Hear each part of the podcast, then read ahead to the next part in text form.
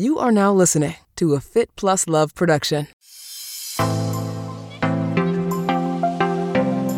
USAT is incredible. So it's the governing body for the sport of triathlon. So we have a few different areas of focus in the organization. We oversee the Olympic and Paralympic pipeline. So the athletes competing at the highest level, we support and fund them. We also have national championships. So just like we're here for the World Championship for Ironman, we host national championships for every distance of triathlon that also compete on the world level under World Triathlon, which is the international federation. And then we also oversee just the health and wellness of the sport in general. So, supporting race directors, coaches, clubs, and the entire grassroots infrastructure of the sport. Everything we do is about growing, supporting, and sustaining the sport. And there's never been a more important time to focus on this, especially coming out of COVID, where the entire industry was just flipped upside down. And, you know, Ironman's incredible. We absolutely love everything they're doing, and they're so important for the sport. But think about all of these small local races. These are small entrepreneurs, and it was devastating to them. So, whatever any of us can do to go out and support our local races is only going to help the entire ecosystem. That was Victoria Brumfield. This is Marnie Salop. Thanks for tuning into my podcast, Marnie on the Move. Each week, I will be inviting interesting, innovative, movers and shakers to join me on the show and share their story. You will discover and hear from thought leaders, experts, influencers, and entrepreneurs from the worlds of wellness, sports, beauty, fitness, fashion, and more. Marnie on the Move will feature an eclectic mix of people I know, work with, and think are generally doing cool things. On each episode, I sync up with my guests about life, career, and training, and showcase their expertise and story. Hello, welcome, and welcome back to the Marnie on the Move podcast. I'm your host, Marnie Salop. Today on the podcast, I sync up with Victoria Brumfield, interim CEO of USA Triathlon. USA Triathlon is the national governing body for triathlon, as well as duathlon, aquathlon, aquabike, winter triathlon, off road triathlon, and para triathlon in the United States. Founded in 1982, USA Triathlon sanctions more than 4,300 events and connects with more than 400,000 members each year, making it the largest multi sport organization in the world. In addition to its work at the grassroots level with athletes, coaches, and race directors, as well as the USA Triathlon Foundation, USA Triathlon provides leadership and support to elite athletes competing at international events, including World Triathlon World Championships, Pan American Games, and the Olympic and Paralympic Games. Before we dive in to my conversation with Victoria, shout out to our sponsors, Inside Tracker. Inside Tracker is the ultra personalized nutrition platform that analyzes your blood, DNA, and lifestyle to help you optimize your body from the inside out. It transforms your body's data into meaningful insights and a customized action plan of the science backed nutrition recommendations you need to optimize your health. Get 20% off today at insidetracker.com slash Marnie on the move or use our code Cheers Marnie. Okay, back to Victoria. Victoria and I caught up live at the Marnie on the Move podcast pop up at Ironman World Championships in St. George, Utah, back in May, when she was Chief of Staff and Business Development for USA Triathlon. Since then, she has been promoted, which is super exciting. So I gave her a buzz last week so everyone is up to speed. Beyond her top leadership, her role at USAT, an impressive career in the world of endurance sports, Victoria is also an incredible endurance athlete and does it all road, gravel, MTB cycling, triathlon, running, and so much more. We met years ago in New York City when she just graduated from getting her MBA at NYU, was working in the world of endurance sports already, and was racing as an amateur cyclist.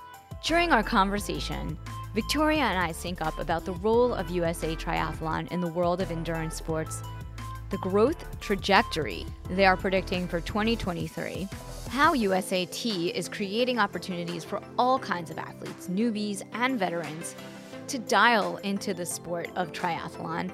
And of course, we talk about all of the races Victoria has on her schedule and the training she does to stay fit for these events. If you like what you hear, leave us a review on Apple. It is simple. Head over to the app wherever you listen, click on the Marnie on the Move podcast, scroll through all of the episodes to the bottom, click on the five stars, and tell us what you love about what you are listening to. Also, feel free to screenshot the episode and share what you are listening to on your social channels. We're on LinkedIn, we are on Instagram and TikTok. So feel free to tag us and tag our guests. Okay, on to my convo. Congratulations on your Thank new Mark. position. Yeah, I'm really excited. And it's interim. So just to be clear, I'm still, go- they're going through a global search process of which I'll be a part of that. But I couldn't be more excited. And I'm, you know, it's, it's always hard to say goodbye to an inspirational leader like Rocky. I know. I don't know. I mean, you spent a little bit of time with him. He's, He's, incredible. Yeah. But I've also been his partner for the last four and a half years and rebuilding USA Triathlon and you know putting it on a on a better path. And so I'm just super excited to be at the helm and have the opportunity to make sure it continues. And so, what are some of the new initiatives that you're working on in your new position, even though it's interim? Right now is all about making sure that we end the season really strong. So there's nothing new right now. It's making sure we deliver our 2022 priorities, which are entirely focused on growing and restabilizing the sport. That's it. So making sure that everything we do repositions coaches and race directors and clubs to to better be set up for success going into 2023. I personally really believe that 2023 is going to be a big growth year. You know, like looking back at the sport, and you know this because you followed it for so long, all endurance sports that were like on this uphill growth bottomed out and During the I don't know, pandemic. around yeah. well, no, way before. Like in 2012 is when running started to really decline. The all the different, you know, the Tough Mudders of the world, like that all saw massive growth, including triathlon, all started to decline. And in 2018, we had our first growth year in in you know nearly a decade. And so that was really exciting. And then of course we hit the pandemic, which was catastrophic for the world, but especially for participation-based sport. And so for us, I, I really think the sport's going to come back to a growth year next year. You see it. All the trends are, are pointing in that direction. So that's what we're focused on. That's awesome. That's great. I'm really excited to see what happens in 2023. I feel like it's it's like the summer. I I hate to say this, but you know, the summer's over. I feel like we did our interview 2 weeks ago, but it was 4 months ago. Yeah. And 2023 is around the corner. It's crazy that it's September. How are Unbound Gravel and Leadville? Since I talked to you last, I did Unbound Gravel, which is the um, yeah 200 plus mile gravel race in Kansas, which is incredible. It was amazing. It was so hard, and this was actually my second time doing the 200. And the first time I did the 200, which was last year, it took me over 18 hours. So it was by far mentally and physically the hardest thing I've ever done. Just the intensity of it, going through the night, like all the things that really talent challenge and test you. Um, this year, I had a great year, and I finished well before sunset. Um, I just had a really a really great experience, and so I was definitely on a high coming off of that event. And then I just did the Leadville 100 mountain bike, and that You're I- I was- amazing. you are like absolutely amazing. Well, Yeah. I didn't have as great of a, a ride that time. I've done it before and I, I was slower this time, but it's just that race is so hard. The challenge of the elevation and it's it's wild. I went up there and I pre-rode the course and all the things that I just rode no problem on the pre-ride on race day, I just I fell apart and I had to walk a bunch and it was it was tough, but I finished and I got my belt buckle and it was a great event. So That's I'm awesome. ready to take a little break from cycling. I'm going to start doing some running to Okay. remember how to stand up straight. But Yeah. yeah, it was a good amazing. summer. That's amazing. Well, thanks for hopping back on the podcast. Well, I'm I'm happy to be here. And Marnie, like I just love what you do for the sport, and you're always celebrating and amplifying really cool stories and messages. And I'm jealous I'm not going to be with you in Kona, but I will definitely be following from afar. Okay, taking it back to the original convo in May. So now you were out riding this morning. I was, yeah. It's so beautiful here. I went for a ride yesterday and today. What kind of mileage are you doing here? Well, yesterday was pretty epic. I did over 100 miles plus 10 miles where I got a ride, and I can tell you more about that.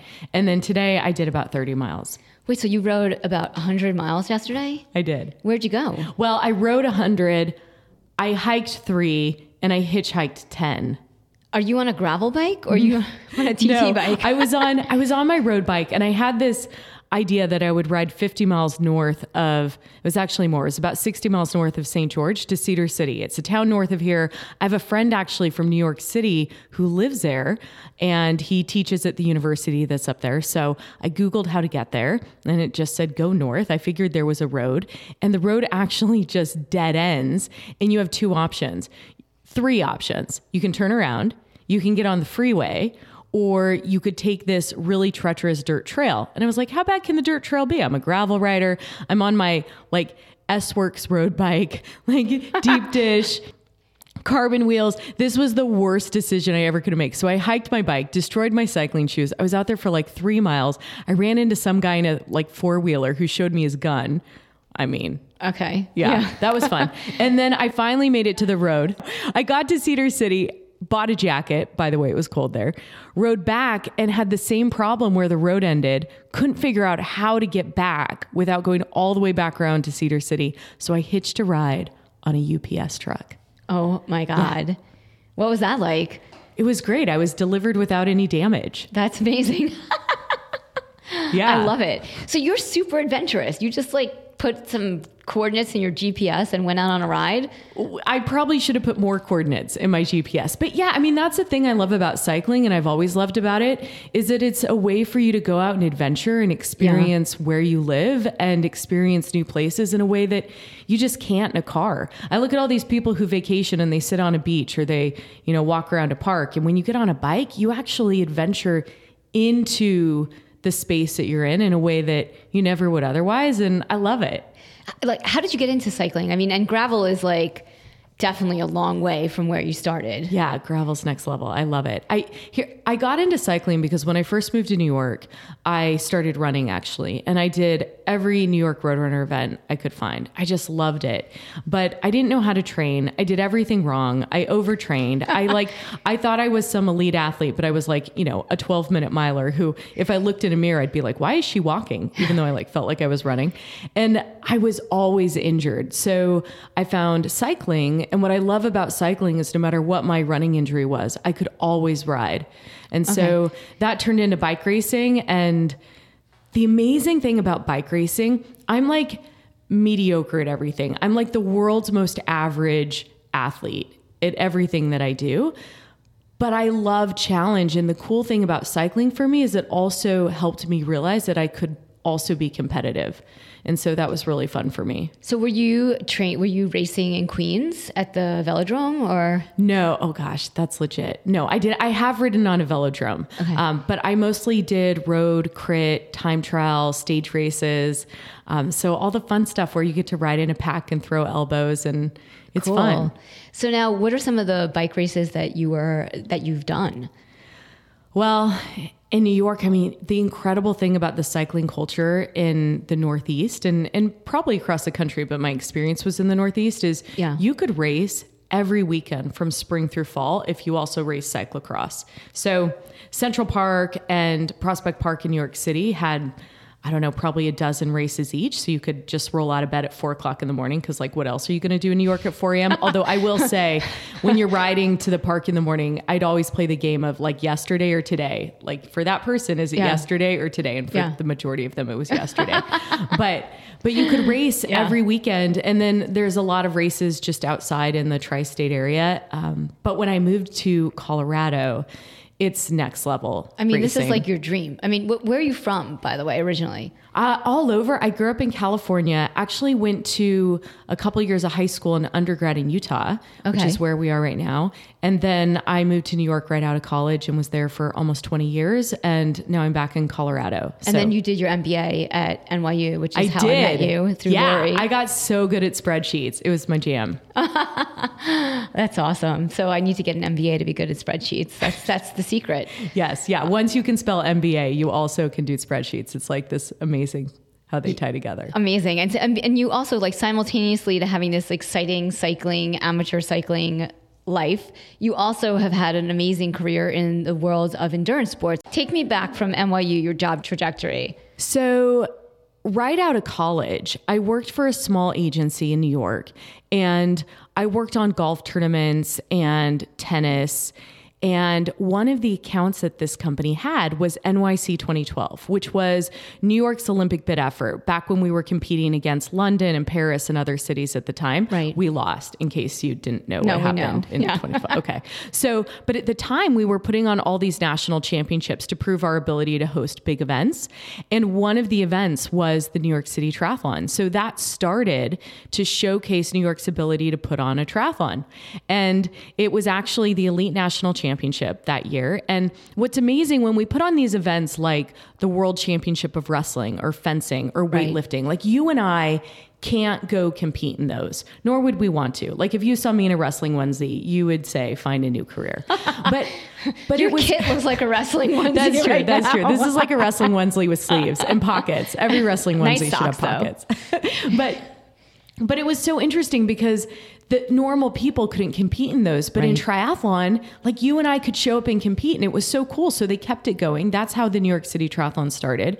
So among all the events and experiences and concerts and things like that that I worked on, there was always this thread of triathlon and then running events. And I also worked uh, with the New York Roadrunners as a client. Eventually, went to go work for Mary Wittenberg when she went to go start Virgin Sport under um, the Virgin family business and and then from there I went to USA Triathlon. So I feel like I've come full circle in my triathlon life. Yeah, and so you've so you've been doing triathlons all along. I have. I started doing triathlons in my early 20s and I just loved it. Again, I'm not fast at anything, but it was this incredible experience of challenging myself and being able to toe the line with really talented elite athletes and still feel like I was accomplishing something really challenging and exceptional for myself. And there's this also really cool progression of distance and speed and all these things that you can focus on over time. So Yeah. I started with a sprint and 20 years later I did my first full this past year and I just love it. It's a lifelong sport. And so and you're still cycling. Like you're still Yep. doing all the gravel.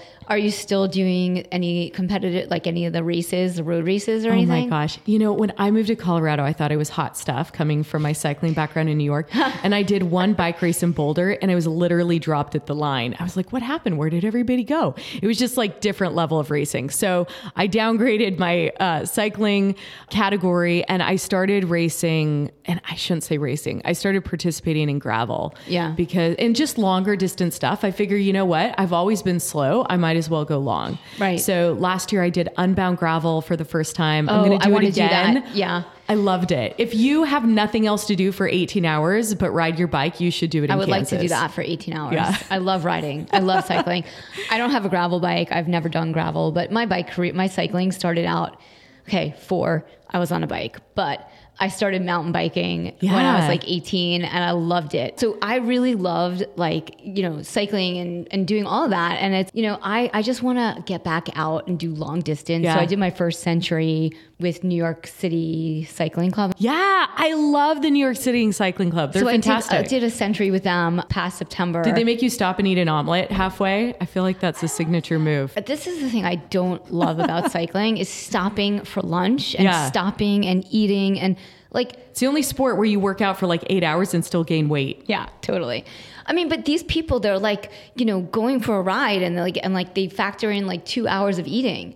It's like who like I should be training. I'm a triathlete, really. Yeah. By nature. So, you know, I, I don't understand this concept of like stopping. But it's part of the culture and during the pandemic I got, you know, there were no races, so I started cycling. Yeah. and got into like the stop at market, uh, stop in Ny- in Nyack, the stop, you know, past like Rockland Lake. Yep. And you know, the stop at the orchards and all those things. And I love it. I don't like stopping, but I do love that. Yeah, the I used to ride with this girl. We'd stop at the market and she would order like the tuna tartar. I was like, can't. What about a Clif Bar? Let's go. I know. I'm the one who I do get the tuna sushi if I'm forced to sit down and eat, but that's usually on the way back because Yeah. how are you going to digest that? But one thing I do like about cycling that's very different than running, right, is that you can eat a lot of food on the bike. You Sure. can, and you need while to you're moving. I, I will say, Marnie, that was one of the things that I I did wrong the most often early on, Yeah. and not just in cycling, but probably mostly in cycling, is I never fueled. And I think there's this misconception that you shouldn't be fueling because we all think like, oh, we're doing this to you know burn calories, but the reality is you have to fuel your performance. And I think once I learned to start fueling properly, I was able to go harder longer. That is the trick to it. And also, like when you are going longer, it's a totally different sport. So Yeah. I definitely want to do more centuries and more gravel rides. Oh, so Gravel's amazing. Here's what I love about gravel is that you probably remember this from mountain biking. It it engages your mind in a way that road Yeah. cycling doesn't. You've got to think every second. Right, you have to be present, you have to be aware and you get that with gravel, but it's not as technical. And the road the bikes are similar to road bikes, but a little bit more comfortable and you just have the freedom to go in so many more places. Yeah. If I'd had a gravel bike on my ride yesterday, I probably wouldn't have gotten in a FedEx truck. Right. Like you probably could have gotten back. Yeah. Yeah.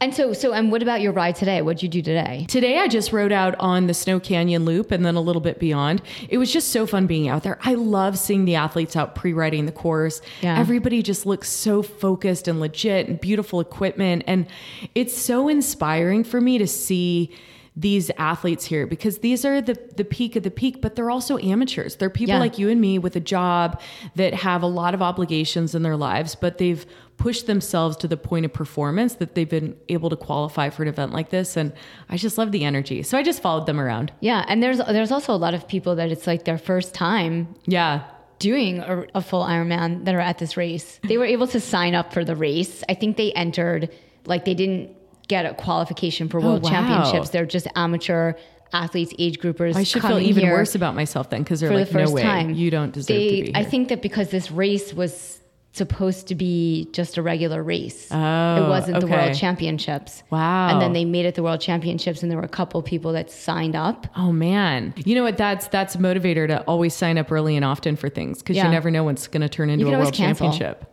yeah. Well, so how do you stay fit? Like how do you stay in shape for cycling and all the training that you do? Yeah, it's I'm one of those people that has to get up really early to fit it all in, which it's always hard balancing sleep, but Yeah. I typically get up between 4 and 4:30 every day and I work out depending on the day, um, somewhere between 90 minutes to 2 hours in the morning and then I start my work day. Is you are you cycling every day? Are you running every day? It depends. I still, even though right now I'm focused on training for Unbound Gravel, which is a month away, it's 206 miles. It's a really big, epic ride. So I've mostly been cycling, but I still run and swim twice a week. Okay. So are, do you have any triathlons lined up that you're doing? It's so funny. Last weekend was the multi sport national championship, Right. and all my colleagues are there working, but I brought my bike and I raced four races, and it was so fun. I did an Olympic distance, a sprint draft legal, which it was theoretically draft legal because I was so slow out of the swim, I had nobody to draft off of. It was pretty sad. That's Uh, like the story of my life. yeah. I did a super sprint, which was the most fun I think I've ever had doing a triathlon. The whole race took me 23 minutes. It was hilarious. It's a tw- 250 meter swim, 5K bike, half mile run. It was so fast, so fun. And then I did uh, a draft legal duathlon. So are you what bike do you have? Are you on a TT bike or are you on a road bike? So in draft legal, you always r- ride a road bike, and so I just took my road bike and I did that, used that bike for everything. And Yeah. I definitely felt slow on the Olympic where people were on TT bikes, but the reality is I'm just out there for fun. Yeah. What kind of road bike do you have? Right now, I have a specialized S Works, um, but it's and it's beautiful. But I want to upgrade because it doesn't have the new electronic um, shifting and disc brakes. So I'm oogling bikes in the expo all day long. Oh my God. Well, I rode the Ventum today. You did so. I have a Ventum gravel bike, and I Oh, love it. I heard that's the best of yeah. all the Ventums. Did you Yeah. ride the NS one, Yes, the road bike? I loved it. I like. I'm like. I want this bike. They're like, take it home. I'm like, I can't afford it. you know, a lot of our Olympic athletes are actually riding the Ventum, and they, Yeah. they think it's fabulous. Yeah, I didn't. I didn't try their TT bike, but I mean, Well, the uh, road bike. The road bike. So yeah. Olympic triathlon is actually a draft legal sport. So they're all on road bikes. They don't ride TT bikes. I didn't even know that. Yeah. It's draft legal in the Yep. Olympic distance. I don't even do Olympic distance, It's so I've well, don't- typically, yeah. like if you were to go participate in an Olympic distance triathlon in Yeah. your community, it won't be draft legal. so. I'll be drafting everyone at Mighty Hamptons this summer. no, I only draft when no one's looking. Yeah. But in in the Olympics, you can actually draft while they're looking. Oh my God, that's awesome. Yeah. I actually experienced drafting for the first time because as a triathlete, like Yeah. it's permanently ingrained in you that you have to stay six bikes behind everyone, mm-hmm. Which, is, also easy to do when you Yeah. get dropped, is what I found. Yeah, But- totally. But it's it's also like you know really sucky because you know you're like so far behind everyone, and then when you get dropped, you're like lost and you're the last one on the race course. the reverse attack, yeah, signature I'm gonna move. like implement the reverse attack. but but no, but I actually went out with. Do you know Anne Marie Miller? You definitely know of Anne Marie. Of course, I know Anne Marie Miller. So she was very kind to me because she's a professional. She's incredible. and she's like still competing. And she just did a race and placed last weekend. It was like a climb race up in New Jersey. I Yeah. can't remember the one, or maybe it was like upstate New York. But basically, she has been taking me out on rides and getting me into like Mm-hmm. pacing and. So I'm not part of the New York City Cycling Club, but I did that race, so I got the opportunity. You were there for the to, tuna tartar. yeah. But you know, so it was like one of those things where I went out with her and I drafted on her wheel for like miles up 9W. Yeah, it's incredible. You know, it was awesome. Speaking of women and cycling and getting out on 9W, how psyched are you for the women's Tour de France? I just, I am so excited to watch the footage. I've loved all the coverage that But you're not had. to go? I've been to the Tour de France before. I'm I'm not going. It's not part of what I do day to day with my job now, but I would love to. I've been to the Grand Depart. I've been to the tour in the in the big climbs um, part of the tour, and I just I love cycling and I love women's cycling. In fact, the team that I rode with in New York City, Radical Media Racing, amateur women's cycling team, Evelyn Stevens, who was the first American woman to ever win in Flèche Wallonne. She won in 2013, I think. She started on that team. And I just love women's cycling, but it's so hard to create fans of women's cycling because they've never gotten the media coverage that they deserve. And so this season has been so fun. Watching the women's Paris Roubaix was That was amazing. it was incredible. And what you see is actually the energy and excitement of the race, the tactics, the storylines, the athletes.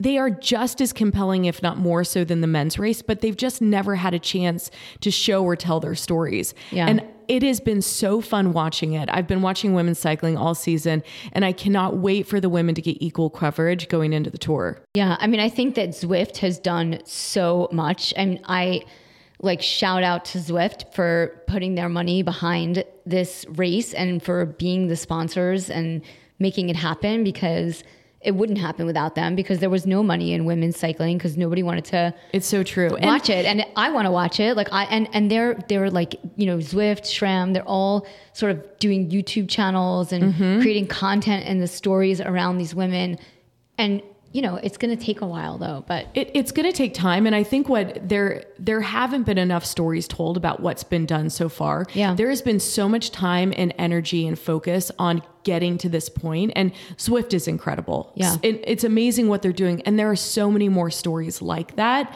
Um, one example is Trek. I don't know if you've heard this, but they've been making all of their female athletes whole in prize money, so matching the men's compensation, and that's something they'd been doing privately.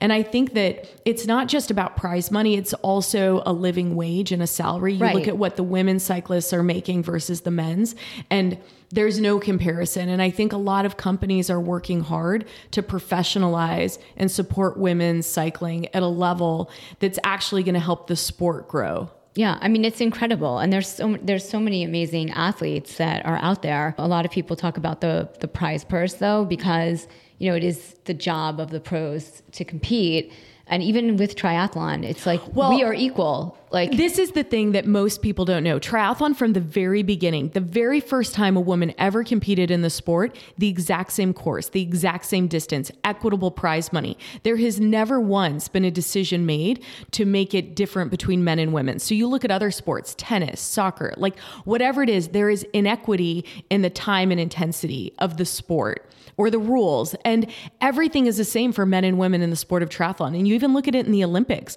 Women were making the same prize money in the sport of triathlon as men before women could even run a marathon. So think about it that way. It's incredible how much triathlon has been equitable from the start. Yeah. I mean, and it, that's amazing. If it's like such an honor to be part of such a forward thinking, pioneering sport and community. Yeah. If I were ever fast enough to win prize money, it would be amazing. I know. And this year they have prize money.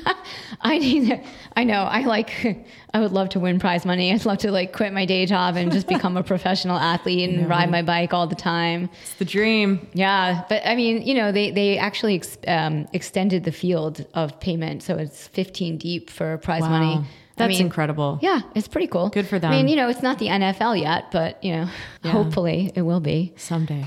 So yeah, so talk to me a little bit about you know off of cycling for a minute about your role at USAT and what you're doing with with this awesome organization. Yeah, USAT is incredible. So it's the governing body for the sport of triathlon. So we have a few different areas of focus in the organization. We oversee the Olympic and Paralympic pipeline. So the athletes competing at the highest level, um, we support and fund them.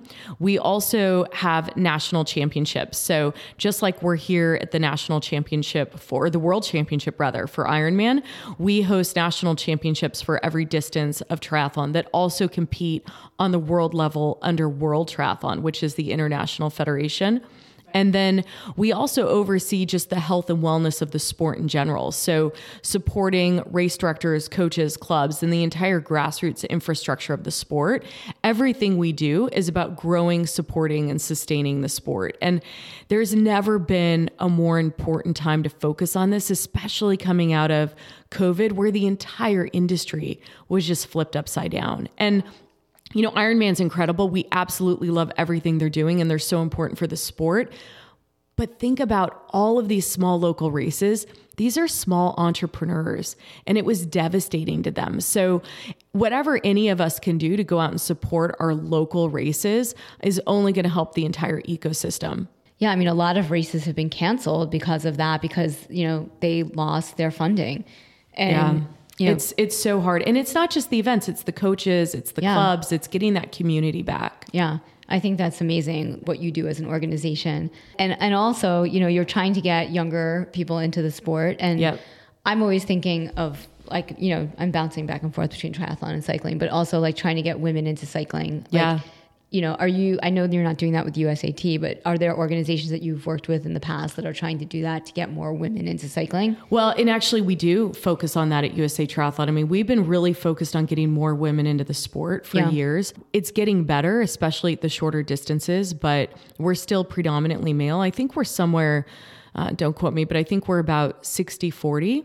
Um, male female. And you look at running running has transitioned almost 60% female. So Yeah. so and and those numbers change a little bit i think as you get into the longer distances. But what we're focused on is how do we create accessibility for women to get into the sport?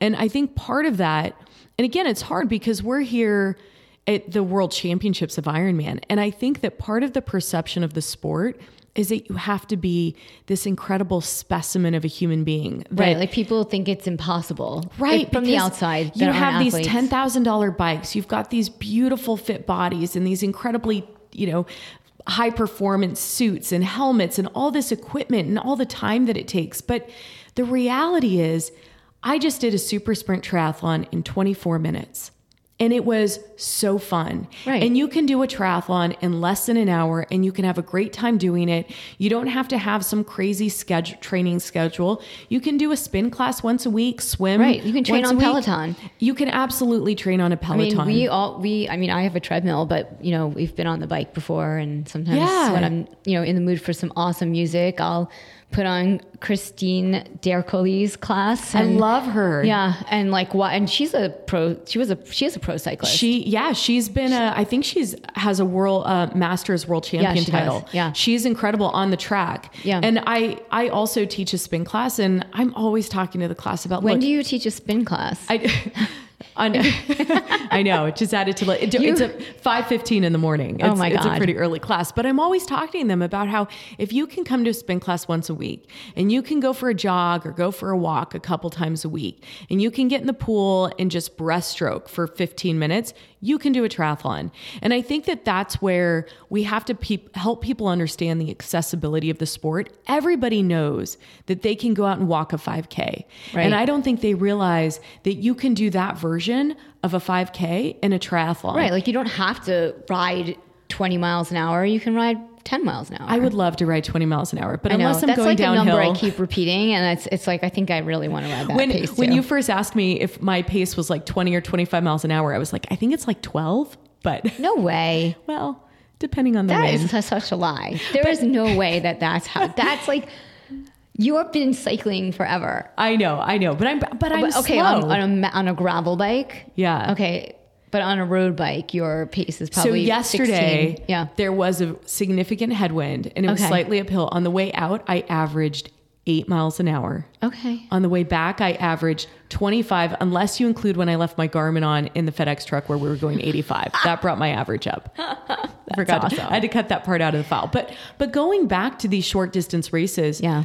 People need to understand you can do short and you can stay short and you can enjoy it and mix it into whatever you do in your life. It doesn't have to become this overbearing, overwhelming way of life where your world revolves around triathlon. Triathlon can fit within your life. Yeah. And if you choose to, you can progress. Yeah. But you don't have to.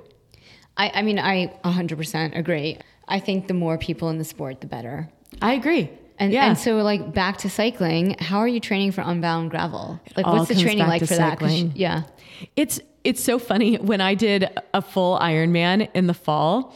It took me 13 hours. And when I did that, I thought, this is only 13 hours. If I were doing Unbound, I'd be out here for five more. I can do anything for 13. So it's all relative. Yeah. But it's, I train about 12 to 15 hours a week. But again, it's a combination of cycling, running, and swimming. And Yeah. my longest workouts are on the weekends. Okay. I'll peak doing about a 120 mile ride. Um, but you know, you never ride anywhere close to the total distance. Right. And then on race day, it's it's more of a more than a cycling competition, it's an eating competition. Yeah. Do Like, you do you stop? Yeah. you I try to. not So, to. like, You, only have two checkpoints where you can stop and get support. Oh, wow. So, Okay. Yeah. So ideally, you only stop at those two checkpoints. Wow. That's a long time to, a to lot bring of- a lot of food. How much stuff do you bring on your bike? You're packing a lot of weight. Yeah. Okay. So I, I eat every 30 minutes just in life. So it actually works out well. Yeah. So you're used to it. Yeah. and you bring a lot of water. Do they have water like stops? They have, in addition to the two checkpoints, they have one additional water stop because that's Yeah. just a long time to carry um, your water, and it's slower on gravel. I mean, you're averaging the the pros may average 20 miles an hour. Okay. I'll probably average 12. okay. Yeah. That sounds beautiful. It sounds amazing. Yeah. And then what's after that?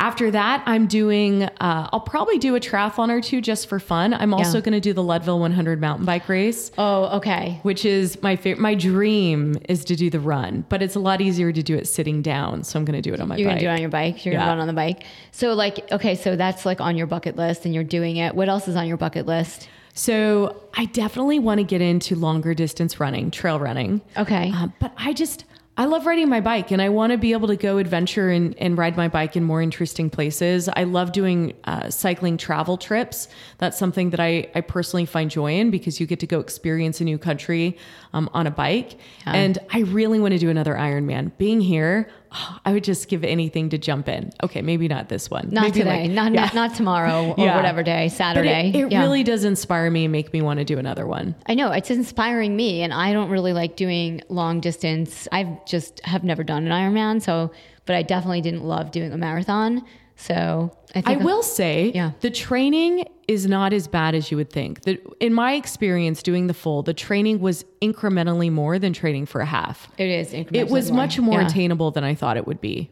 I think I could do it. You know, I think I just I think the training would be okay. It would just be race day, like being doing any one thing for like more than ten hours. I But would, that, yeah. that's the thing about an, a triathlon is that you're constantly changing. Like Yeah. just when you're like, oh, I can't do this anymore, you get to change and do something else, as Yeah. opposed to unbound gravel where you just keep doing the same thing yeah. forever. I don't know. There's something about cycling though that I, I have the patience, the mental patience to be on the bike for like a much longer Yeah. period of time because I, I don't know what it is. I, I don't know. But with triathlon, I've just done, I love the 70.3 distance, but Yes. I'm, I'm definitely curious. I'm definitely, you know, it definitely will happen. I have this goal on my uh, vision board of doing Kona at 90. Uh, that's probably the, 90, when I'll 'cause I'll qualify. qualify. Yeah, Yeah, exactly. Well, I won't qualify if you're there. Then I'll, I'll be like one off the not, podium. Well, there might be more than one woman in the age group. That's that is the incredible thing about the sport, and you see this in any endurance sport, whether it's Yeah. ultra running, cycling, or um, triathlon. Women just keep getting stronger. Yeah, it is amazing. It's true. I haven't peaked yet. I'm waiting until I've I haven't got, started. Yeah. So I'm going to start when we get back to New York. Right, I'm going to start ramping up to you know it's I'm gonna- 45 is when that trajectory starts. Totally. I'm going to use my next race as like my initial training for the rest of the summer. Race your way to fitness. Well, this has been super awesome, Victoria. Thanks for I popping know. by. It's great to see you. Thanks again for tuning in to Marnie on the Move. If you like what you hear, leave us a five star review in Apple Podcasts. Follow us on social at Marnie on the Move for Facebook and Instagram, and Marnie Salop on Twitter. Head over to our website, marnieonthemove.com, for more info on this episode, links in the show notes, and of course, sign up for our quarterly newsletter, The Download, to get updates, deals, giveaways, and information on future events for 2019. I want to hear from you. Email me, marnieonthemove1 at gmail.com, and let me know what you're enjoying, what you want to hear